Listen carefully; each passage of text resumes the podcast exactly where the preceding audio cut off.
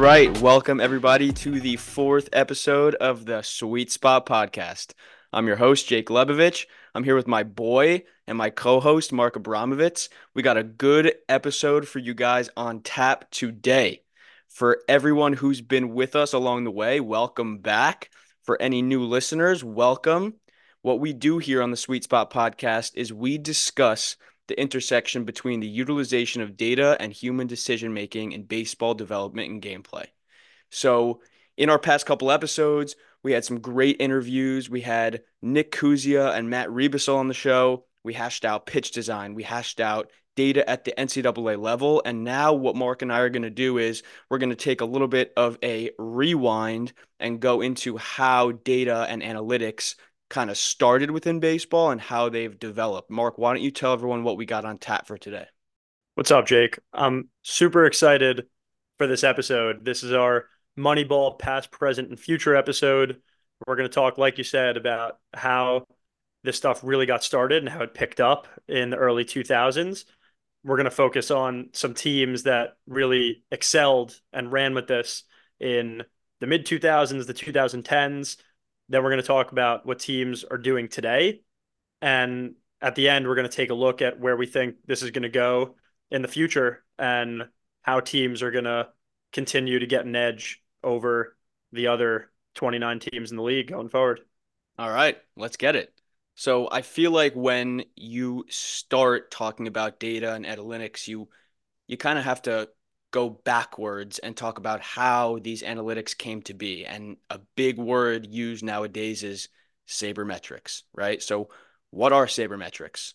They are the statistical analysis of baseball, and they look beyond traditional stats that were commonly used all the time, such as batting average and home runs. And they dive into some more intricate things within the game of baseball. And now teams are using these stats to evaluate player performance and making personnel decisions within the front office.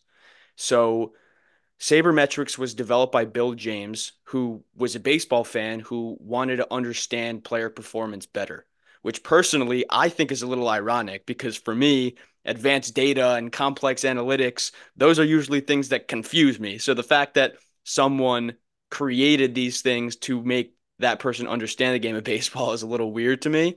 But uh, Mark, why don't you kind of dive in to sabermetrics a little bit more and tell everyone about that? Sure. So, like you said, this term was coined by Bill James, who was one of the pioneers in the field. Interesting tidbit about where the name comes from. It's from the Society of American Baseball Research, so SABR, and then that SABR metrics kind of got turned into that word sabermetrics. That's where this stuff comes from. But as you alluded to, Bill James was trying to better understand players' impact on the game of baseball. And this could be for several reasons. It could be to better understand which players had an impact on their team in a particular year, which players had the best careers, or as we're typically interested in on this podcast, is how to predict future performance for players, how to make players better, etc. And so what Bill James was interested in is he was saying we have these stats like you mentioned, batting average, RBIs, where this is predominantly what's used to assess which players are good, which players are going to continue to be good, who had great years.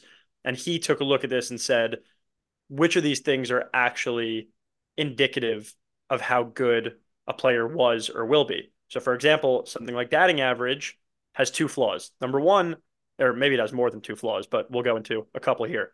Number one, you get credit for hits that maybe shouldn't be hits most of the time. And you also don't get credit for really hard hit balls that may have been caught.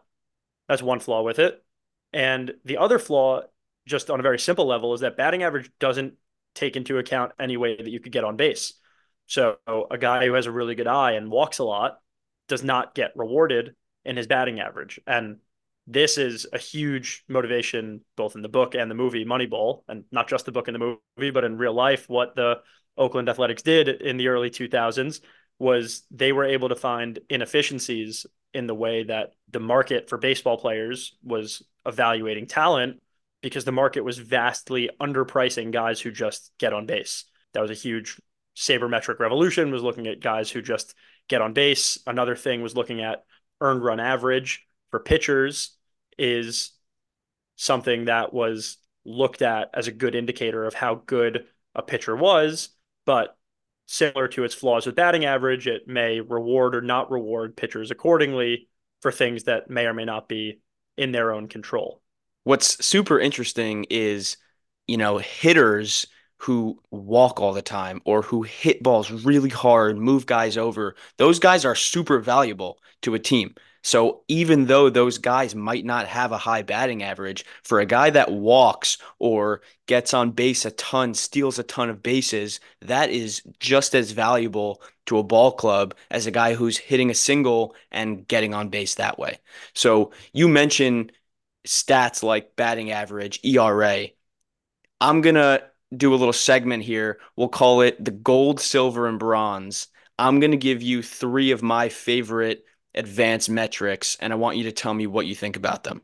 So we'll go bottom up. The first one I want to talk about is FIP.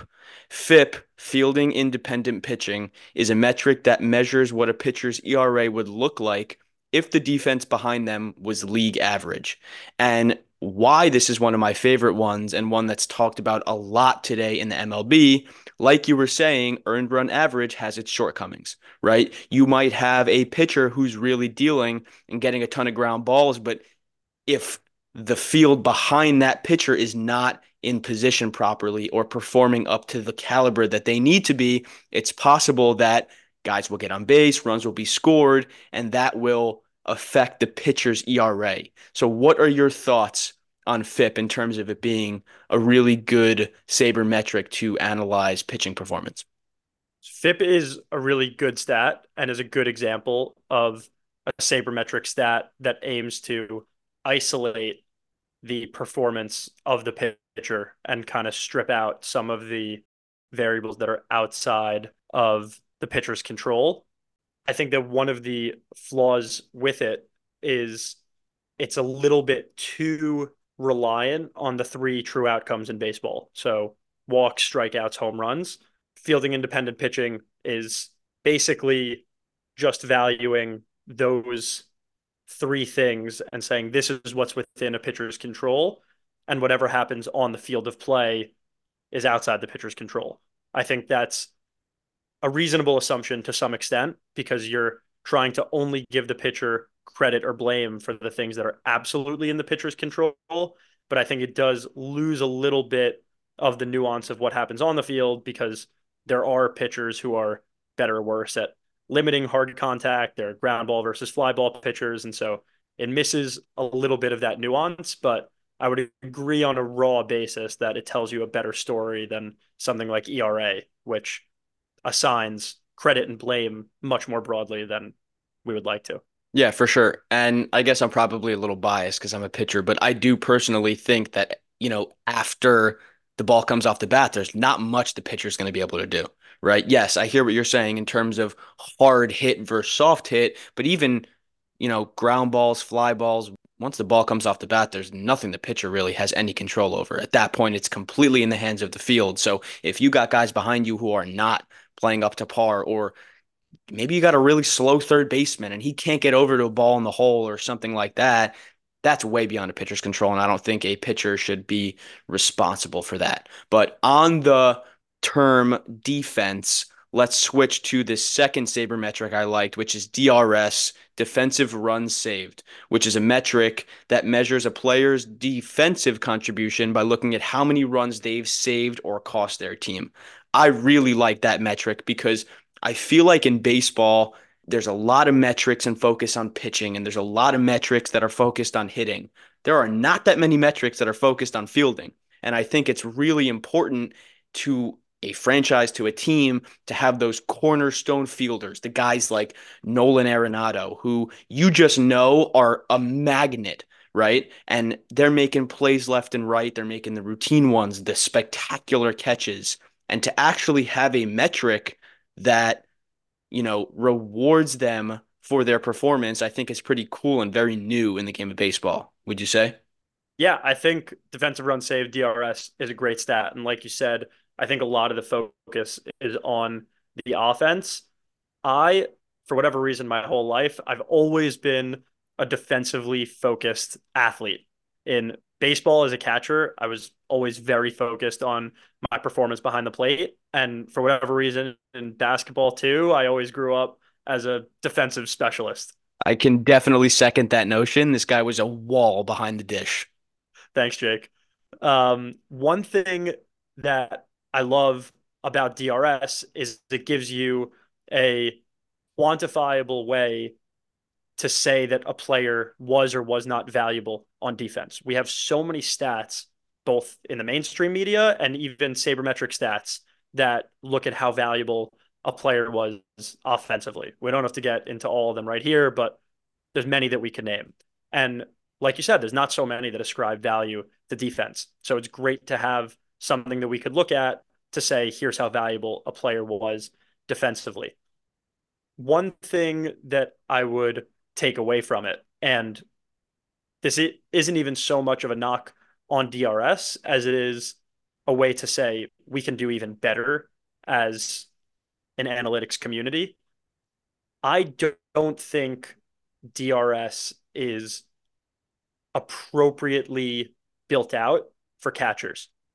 I have my own bias here as a catcher, but as a center fielder, I think it's easier to look at it and say a ball hit with a certain exit velocity to a certain sector of the field. Maybe you parse out the field by many different locations on the field. There's many different sites and models that do this. And you say a ball with a certain exit velo at a certain launch angle that lands in this sector gets caught, let's call it 30% of the time. And so a center fielder who makes that play gets rewarded knowing that it was a 30% play and gets not rewarded for 70%. I think it's much harder to quantify a catcher who blocks well, a catcher who frames pitches well. There are some ways that people do this, but I don't think DRS itself does a good enough job of capturing that. And so I would still argue that in today's game, the defensive value of a catcher is probably still undervalued. Do you think that the reason why you feel that way is because there's so many more aspects to being a catcher in terms of defense than a center fielder, right? Like there's framing, there's blocking, there's throwing, there's so many things that a catcher does comparative to a shortstop who fields a ground ball and you know throws it to a base, cuts off, throws it to a base. I feel like the position of catcher is a little bit more multidimensional, so maybe it's a little bit harder to quantify. I think that's a lot of it. The fact that there's a lot more going on, and so it's harder to. It's just a harder position to look at. Like you said, there's more going on, and so it's harder to give value to every little thing. I think another reason why it's difficult is, for example, like I mentioned, for a center fielder, most of the plays that you're giving them credit or blame for are fly balls or line drives. You're not going to give a center fielder so much credit for whether or not they fielded the ball that basically rolled to them in the outfield. You give them an error if they miss it, but other than that, there's not much there. And so it's pretty straightforward to say, okay, a ball was hit with this launch angle at this exit velocity to this part of the field that's pretty much the whole equation. And then maybe the one other part is where did the center fielder start at the beginning of the play, just so you could get a sense of how far was he from the ball, etc. It's a more well-defined problem of did the player who started at this location get to the ball that was hit at this angle with this speed versus catching. We focused on this a little bit with Matt. There's more intangible stuff going on that I believe could be quantified in some way, but not the mainstream nor the sabermetric community does a great job of valuing a catcher's defense these days, in my opinion. Well, I guess Mark Abramovich will have to come up with a defensive metric for catchers that will help evaluate them more in the future. I'm working on it. Stay tuned. Moving on to our third metric is WAR. WAR is one that we've personally spoken about that we both, you know, really enjoy, one that's talked about a lot in baseball. WAR stands for wins above replacement. It's a metric that attempts to measure how many more wins a player contributes to their team than a replacement player, which is a good metric because it encompasses all of those metrics hitting, fielding, pitching, all that stuff, right? And it encompasses into one metric that can help teams kind of evaluate, you know, hey, which player is better at a certain position for us in this given point of time, right? So, what are your thoughts on war in terms of how do you think teams utilize it well and how kind of teams can use it better? To me, war is one of the best stats, like you said, for getting to the bottom line of how valuable is this player and what decisions should we make based on this value as a team. And it does a really good job of synthesizing a lot of very important data to say, at the end of the day, over the course of a season, this player got you this many wins, which you would not have had if you had a replacement level player instead. What's interesting about war, and to the point that you made at the beginning of the podcast about how analytics, and in particular the stuff that Bill James was initially interested in, was to better understand the game versus sometimes we look at these things and think, well, it's even harder to understand now that you've added so many layers of abstraction on top of it. It's great that we have one number at the end of the day that says the player was worth this many wins. And don't look under the hood. It's just here's the final number. The problem for looking at athletes sometimes is maybe two guys have the same war and one was better to your team in some way or another, right? Maybe one guy's war was more driven by his defense versus another guy's war was more driven by his offense. And somebody might look at that and say, listen, at the end of the day, they were worth the exact same war. So who cares? This is something that we'll focus on in a bit also and something I want to get into. And this is part of where I think the analytics community is going to go in the next decade or two is not just evaluating players, but evaluating a player's role on a team. And so I would counter the look, if they have the same war, they would have been worth the same amount. So forget everything else. I don't think that's true. Both from a data perspective, I think that misses a lot of nuance, but also as an athlete, you can look at people who somebody would say these players are equivalent, but that's just not going to be the case on two different teams. I 100% agree with you. And it's something that we touched on a little bit during the first episode of this podcast, where we spoke about guys like Carlos Beltran. We spoke about guys like David Ross. And those guys had such an integral part in those teams' successes because of intangibles, right? Things that you could not measure. So, like you're saying, some guys might have identical wars. They might on the field contribute to their teams in nearly identical ways. But there are certain things about certain guys within the clubhouse or on the field or in the dugout that bring a different environment and different type of energy to a team that will lead to more success. And I agree with you that I think one way that the analytical community could grow is one, how to measure those intangibles, and two, how to intertwine those intangibles into statistics that talk about player performance, right? And how those can be blended. And I guess that's what we're going to hash out. And that's what hopefully will grow from this podcast and within the anal- analytical community, regardless. So let's move into the Moneyball story. The Moneyball story is the story of a general manager of a baseball team that was really struggling and was also not in a strong financial position to acquire the players that people, quote unquote, thought could help the franchise win more games. His name's Billy Beane. And what Beane did was he explored how utilizing data could help the team make decisions in which players they should acquire. What they did was is they created and used a variety of metrics that helped value each player, which made comparing them way easier for the general manager. In addition to winning more games and increasing the overall success of the franchise, they did so while having the lowest cost per win compared to any other team.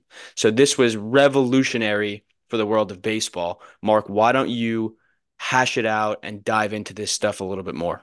So, as you mentioned, the motivation mostly for them needing to develop new ways to look at players was the financial constraint, which is where the term Moneyball comes from to begin with was teams like the Yankees and Red Sox could pay whatever they wanted for a player. There's a good player out there, we'll buy him or we'll pay his contract. Very easy.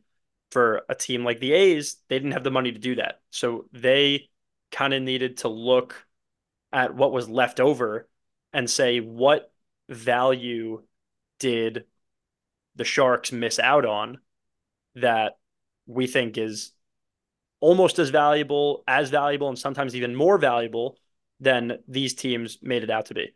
Some of this is stuff that we focused on a little bit already. So, a huge motivating factor for them. And if you've seen the movie, there's an iconic scene in the movie where they're focusing on players on base percentage versus their batting average. And Billy Beane is talking about he gets on base. That is all they care about at the end of the day. I'm looking at some data from the book Smart Baseball, written by Keith Law. He broke down over the five seasons from 2011 to 2015 how certain stats correlated with a team's runs per game. And dive into this very quickly. Batting average was 75% correlated with a team's run per game. On base percentage was even better than that. It was 83% correlated with how many runs a team scored. Slugging percentage was even better. It was 90% correlated with how many runs a team scored per game. And if you take them together, which has become an extremely popular and important statistic in baseball today, if you look at their OPS, which is your on base percentage plus your slugging percentage, doesn't totally make sense mathematically, but you can just throw the numbers together and pretend it makes sense. That was 93% correlated with how many runs a team scored per game. One thing that bothers me about that analysis, but also about the way that people treat OPS in today's game is that this stat was born during this Moneyball era of saying we can do away with things like batting average and RBIs and look at things like on base percentage and slugging. The motivation behind those basically being if you get on base, you didn't get out. That's definitely the most helpful thing you could do to your team in a lineup is that you didn't get out and you kept the lineup moving. And slugging percentage is the way to say we give you more credit for having more power. The way slugging percentage works is it's like batting average in that it's how many hits you got per at bats. The key difference is that it weights your hits by what type of hit it was. So a single counts as one hit, a double counts for two, a triple counts for three, and a home run counts for four. So if you hit a home run in every at bat you have, you have a 4,000 slugging percentage. So teams look at OPS as a way to balance your contribution from your on base percentage plus your slugging percentage. One thing that struck me as very important when I read Moneyball and still sticks with me to this day is that the model that was used by Billy Beane and his team of analysts when they were looking at this stuff said that one point of on base percentage was three times more important as a point of slugging percentage, which to me would imply that the most relevant statistic that you could be using is you should be adding together three times a player's on base percentage plus their slugging percentage. The point of that would be to say, we know that getting on base is important and we know that hitting for power is important, but we can't just weight them equally because they're not equally contributing to how valuable a player is. And so we should be valuing the on base percentage more. I have my theories about why the league and maybe the media values on base percentage plus slugging, which in not only my opinion, but the opinion of the athletics at the time, and I would imagine the opinion of many analysts that slugging percentage is not as valuable, is that we're basically overvaluing power. And I think there are maybe social reasons for this to be explored as to why hitting a home run is much sexier than getting a walk. But that's always rubbed me the wrong way that even today, when a guy gets up to bat and the TV shows you his stats, they still talk about their OPS. And every time I look at OPS, I can't help but wonder what's his three OPS? If you weight on base percentage three times as much, then which guys are the most valuable?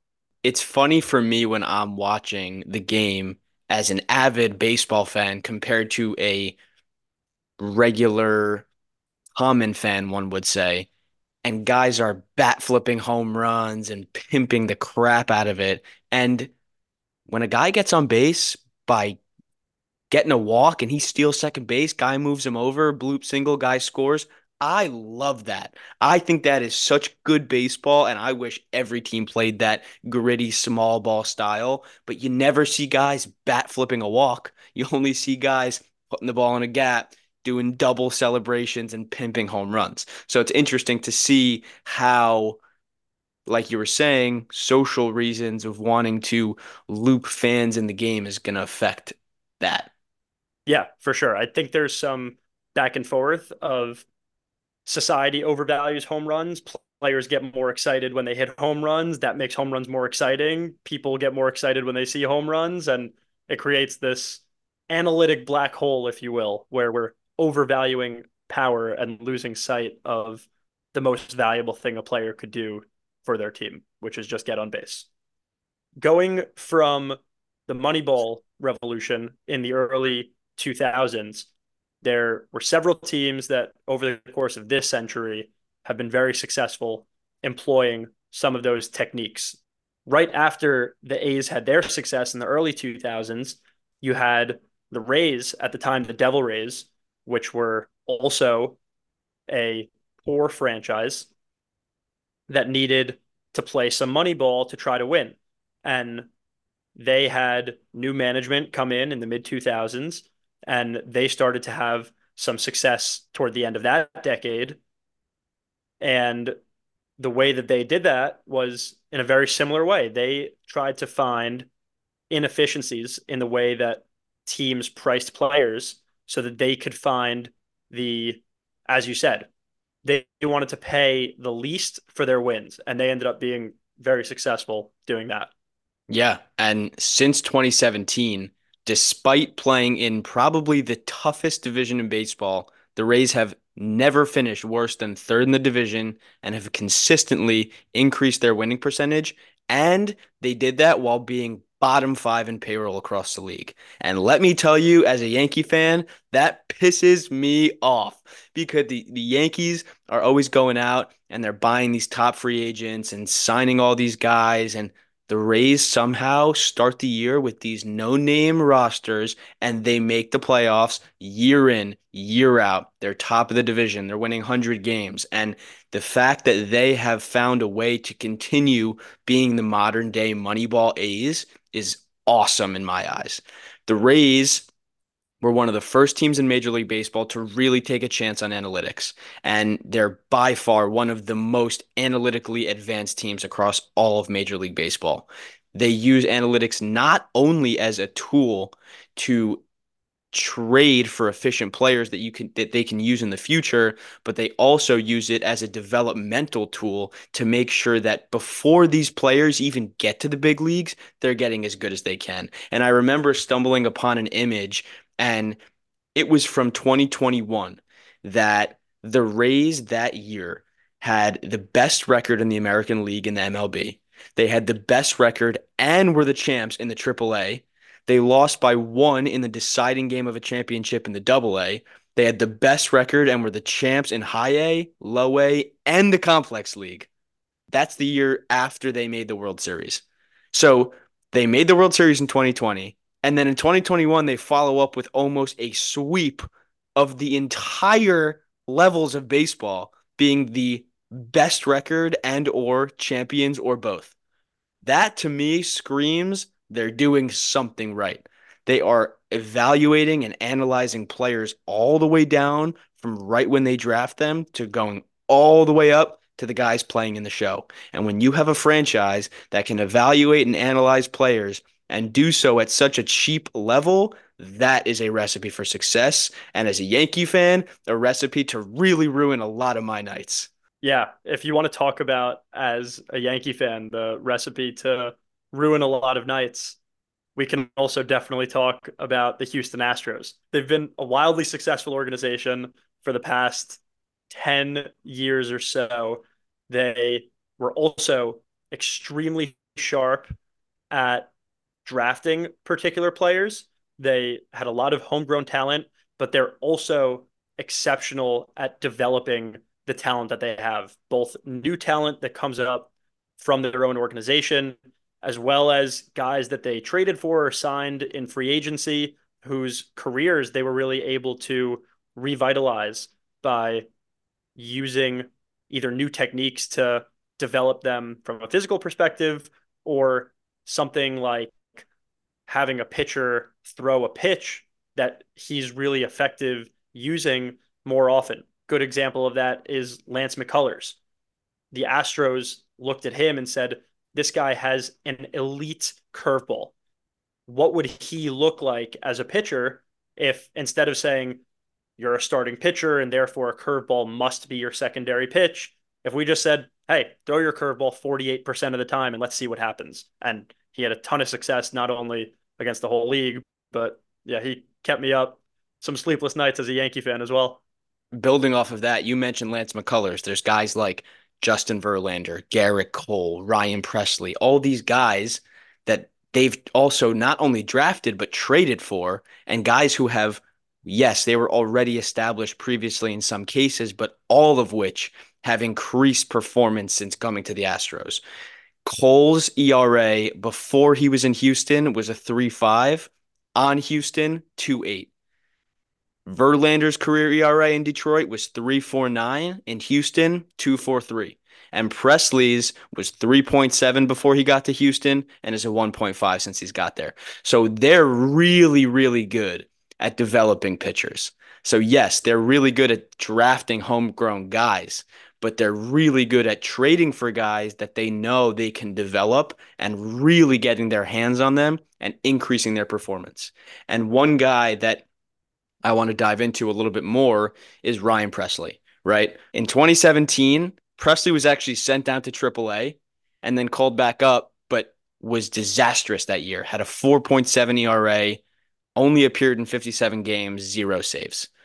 The year that he got traded to the Astros before the trade deadline had a 3.4 ERA, no saves, only 51 appearances. Gets traded to the Astros in 2018 why don't you guess what his ERA was on the Astros for the rest of that year? Probably something like a 3.0. 0.77. Not pretty even good. a one in front of it. Yeah, that exactly. That's pretty good, right? And something interesting that I found was Pressly speaking about what that experience was getting traded to the Astros. He said the second he got done unpacking in the clubhouse, he was summoned into a meeting with the pitching coach, the bullpen coach, multiple analysts, and they sat him down and they said, We have a plan for you to be better. He literally quotes said, They sat me down and they put up all these XY charts and all these other stuff. It almost sounded like they were speaking a different language. So that just shows how deep into the pitching analytics the Astros were, right? And some of the things they told him was his two seam fastball was not as effective as he thought it was, and his curveball, which they wish he would have thrown more, was really, really effective. In addition to that, they wanted him to elevate the four seam fastball and throw his slider a little bit more to increase the effectiveness of that fastball. So, what did Pressly do? He threw his ego aside and he stuck to the blueprint. So, that year with the Astros, he threw the sinker less than 1% of the time and he threw his curveball 39% of the time compared to 24% the year before. And what happened? His success immediately increased. And again, that just shows the way that the Astros are able to develop pitchers different than other organizations. Pressly was still the same guy, throwing the same pitches with the same movement and the same mechanics. But the Astros came in and they were like, listen, we think that you can be more successful with a different plan. By following X, Y, and Z, you can be this type of a pitcher. And that's exactly what happened. Cole and Verlander had very similar experiences as well. Same thing with Gerrit Cole. No one ever told him how good his curveball was and how bad his two seamer was. And that he's that's a direct quote from Gerrit Cole. Now on the Yankees, this is a guy who completely dominates hitters with what? Not a two seam fastball, but a high elevated four seam fastball and a really good curveball. And that, I hate to say it, came from the Astros. right? So it just really, really shows you how a team has so much control over how their players perform based off of how well they can dive in and utilize analytics. And we spoke about this before with Nick on our second episode of the podcast. The way that organizations make this stuff easily digestible to players is just as important as how well they can understand the data, right? You can have an organization that is really good at diving into data and understanding stuff, but if you can't deliver it to your players in an understandable, digestible way, they will never be able to use it. Totally agree. It plays into the culture that teams like the Rays and the Astros must have, where you talk about these cases with the Astros. Guys come to them and they say, We are going to basically take apart what made you so successful and get to the major leagues. Or lack of success. Yeah, absolutely. It's their success to get to the majors, but their lack of success to be an elite performer at that level. And they come to a team like the Astros and they, to the players' credit, have the humility to say, I don't know everything. And maybe there's parts of my game that I never considered. And so if you're telling me that I've got a great four seam and curveball and I'm overusing my two seam, I can't stress enough how much it speaks to the culture that those teams have. And like you said, their ability to convey in a strong, digestible manner to the players the fact that it's in everyone's best interest to look at things the way that they're trying to see it. And I'm sure there's challenges that come in there of how you want to balance what made you successful with what hypothetically make you successful going forward. To share a quote recently when the Yankees hired Brad Ausmus this offseason as a bench coach and he was asked about the way that he looks at data as a former catcher and his response to that I'll read the quote here he said I used to do the scouting reports in Houston for almost a decade, and it was based on data. And then I would put it into play in the game, and I found that the data was probably right 85% of the time. But you have to use your eyes as well. It's not a vacuum out there. You have to use your eyes and you have to use your experience. I put a lot of emphasis on data, but it is not the entire answer to winning baseball games. I think that's a great window into the kinds of things that we're trying to get into here, where we're saying the data is valuable. Don't discard information that you're getting on the basis of I've already been great or I know how to win baseball games. There's a lot of valuable information there, but like he's saying, it's not the entire answer and you have to as you said, use your experience and look at it that way. I think this is a good transition into where we are right now, the teams that are elite and have these cultures and are able to use data really effectively today to where do we think we're going with analytics in the next decade or two? Do you have any thoughts on what the industry is headed for, either on the gameplay or development side of things? Yeah. And obviously, you guys can't see this, but I've been nodding my head for the past 15 seconds as Mark was saying those things because I could not agree more with the points he was making. I think for me, the way that I would hope to see baseball and this industry grow within the analytics is we spoke about it before is measuring the intangibles. Like Ausmus said, baseball is a human game and and yes, data is important, but you know, having that eye and that feel for it is also incredibly important. So for teams to be able to blend the data that they get versus that kind of human decision making of, you know what? Yes, the slider from Pressly might be a tad more efficient than the curveball, but there's a stat that with runners on second and third base, his curveball is actually more effective than a slider. And you know what that tells me? That tells me, as a pitching guy and a pitching coach, that he's actually more comfortable throwing that curveball compared to the slider. And I wish that those type of intangibles were kind of wrapped into statistics a little bit more. Does that make sense? Totally makes sense. I think that's definitely a direction that the industry can head in. It's funny because we call these things intangibles today. In 10, 15, 20 years, they might be tangibles. There might be ways to quantify these things. And so it'll be kind of funny to call them intangibles when it'll be a more well understood thing. I guarantee that back in the day with the Moneyball Astros, they were talking about these, you know, statistics that we measure today intangibles. And the fact that we can do that now makes me very optimistic of what we can do moving forward.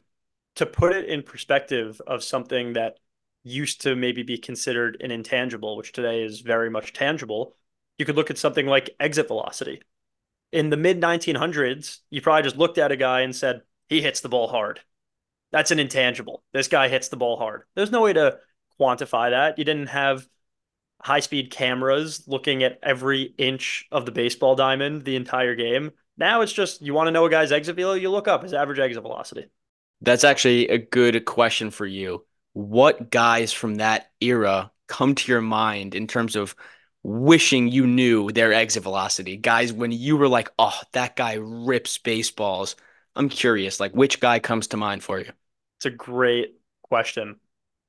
I would have to bet, being that exit velocity is generally, you know, when you look at the guys in the top of the league in exit velocity, there's some outliers here and there, but generally these are pretty sharp hitters.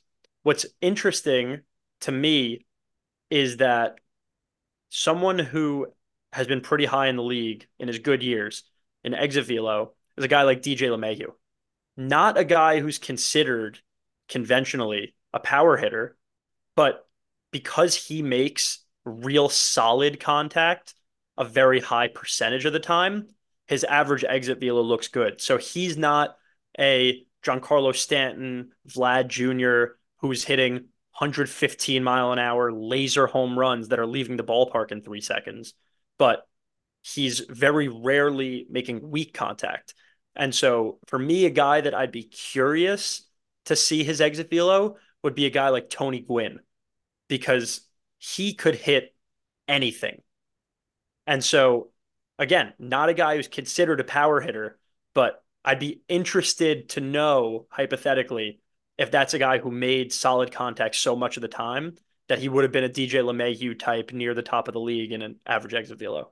And this is why Mark and I are a great duo because you get a little bit of the yin and a little bit of the yang. Because the first guy that I thought of was Barry Bonds. I'm like, wow, I wish I knew, you know, how hard that guy hit his home runs. They were probably 130 miles an hour. So you get a little bit of both perspectives from Mark and I, which is definitely good as a listener.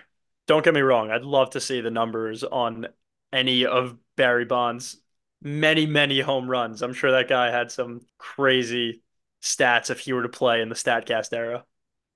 What I think is going to be a major focus of the next decade or two, and I alluded to this earlier, is ever since Moneyball, I think the secret kind of came out of on base percentage is probably the most important individual statistic. And I say individual statistic because something like OPS is kind of an amalgamation of two different things. And so it kind of came out that on base percentage is the most important single thing you could have. And along with that, I think teams have taken a deeper look at which things are and are not important. And when I say important, I mean predictive of how many runs a team scores, because ultimately that's how you win games. I think the market for individual players has gotten very efficient. There are not really many cases where one team is able to say nobody else knows that this guy has a hidden talent like walking.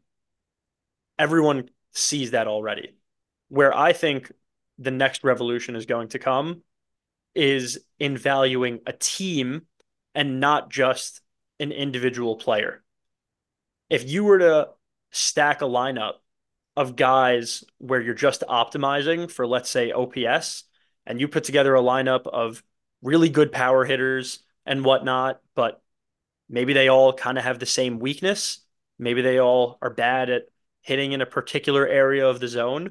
you're going to lose to a pitcher who throws a really effective pitch in that area of the zone. And I admit that's a bit of a contrived example. If you put t- together a team of guys with a really high OPS, they're probably on average pretty good players.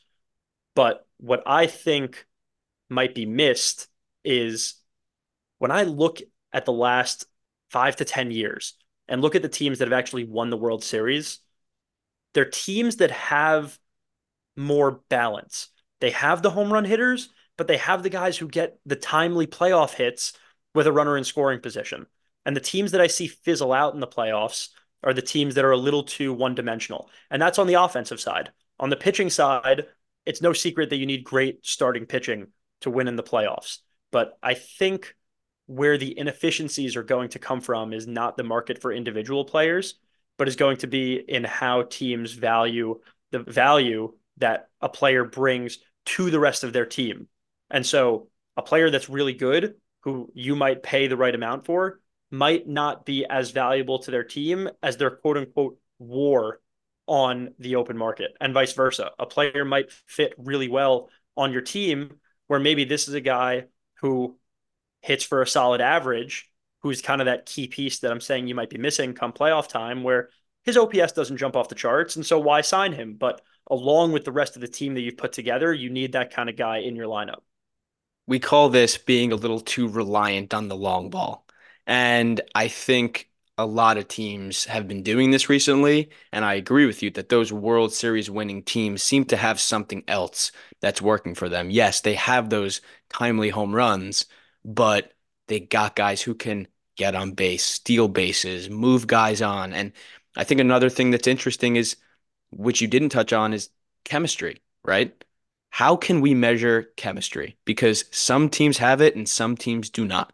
And you know, there might be teams like the Dodgers who are always stacked and win a ton of games in the regular season. But something comes along playoff time, and there's another team that has clicked and gelled just a little bit more than them that somehow have success in the right times. So, how can we, like you're saying, analyze a team as a whole, which has a lot of other components than just WAR and individual players and how can we measure that and effectively train that within specific franchises to create you know positive performance and wins and world series? Because at the end of the day that's what we're looking for right? We're not looking to oh who can compile the best team of guys who have a ton of WAR and we don't win world series. That's that's not the point right? The point is we want to win games we want to win titles. And being able to analyze teams as a whole will probably help guys do that, you know? So I definitely think that that is an interesting way that the field of data can grow. And I wonder how soon that will that will be. Yeah. One other piece that I would love to see more of in the coming years, and I'm sure this is something the teams already invest a lot of resources in, but as they're able to gather even more data, will be something they get even better at is injury prevention the more data that we could get on players both in game and out of game. If you're able to look at a player's heart rate or other metrics that indicate how well a player is recovering, I would love to see that used in a way that allows players to optimize their own performance, take off days on optimal days. Would be interesting to see the effects of is it possible to take too many off days and then your body is not conditioned for the long season. As someone who loves the game and as someone who respects the players and their craft, I obviously want to see these players on the field as often as they are able. And so preventing injuries and using data to be able to do that, I think can be a major focus and a very attainable goal. In short, if I had to put this Moneyball story and saga into a neat box. I would say that it started with an inefficient market for players, and teams were able to make that market more efficient. After that happened, the competitive edge started to come a little bit more from the development of players than just being able to find players at a discount or basically for free in some cases. That being said, just because there's already been a more efficient market for players and teams have started to figure out how to develop players better, I don't think the story is over. As we just focused on a few of these examples, I think there are still certain market inefficiencies on a team level and in some of the ways that we mentioned as well. I think there's tons of room left for the development of players and the other side of the coin of development is injury prevention so that you can not have setbacks and continue to develop players. And so I definitely don't think this is the end of Moneyball in any way, shape, or form. I think we're just getting started and there's a lot of exciting avenues to pursue going forward. A thousand percent. And with the injury prevention and performance stuff, you are tiptoeing into my wheelhouse. And I'm not going to touch it too much because I will probably just ramble for hours about that topic, but it really bubbles down to four words for me. I agree with you.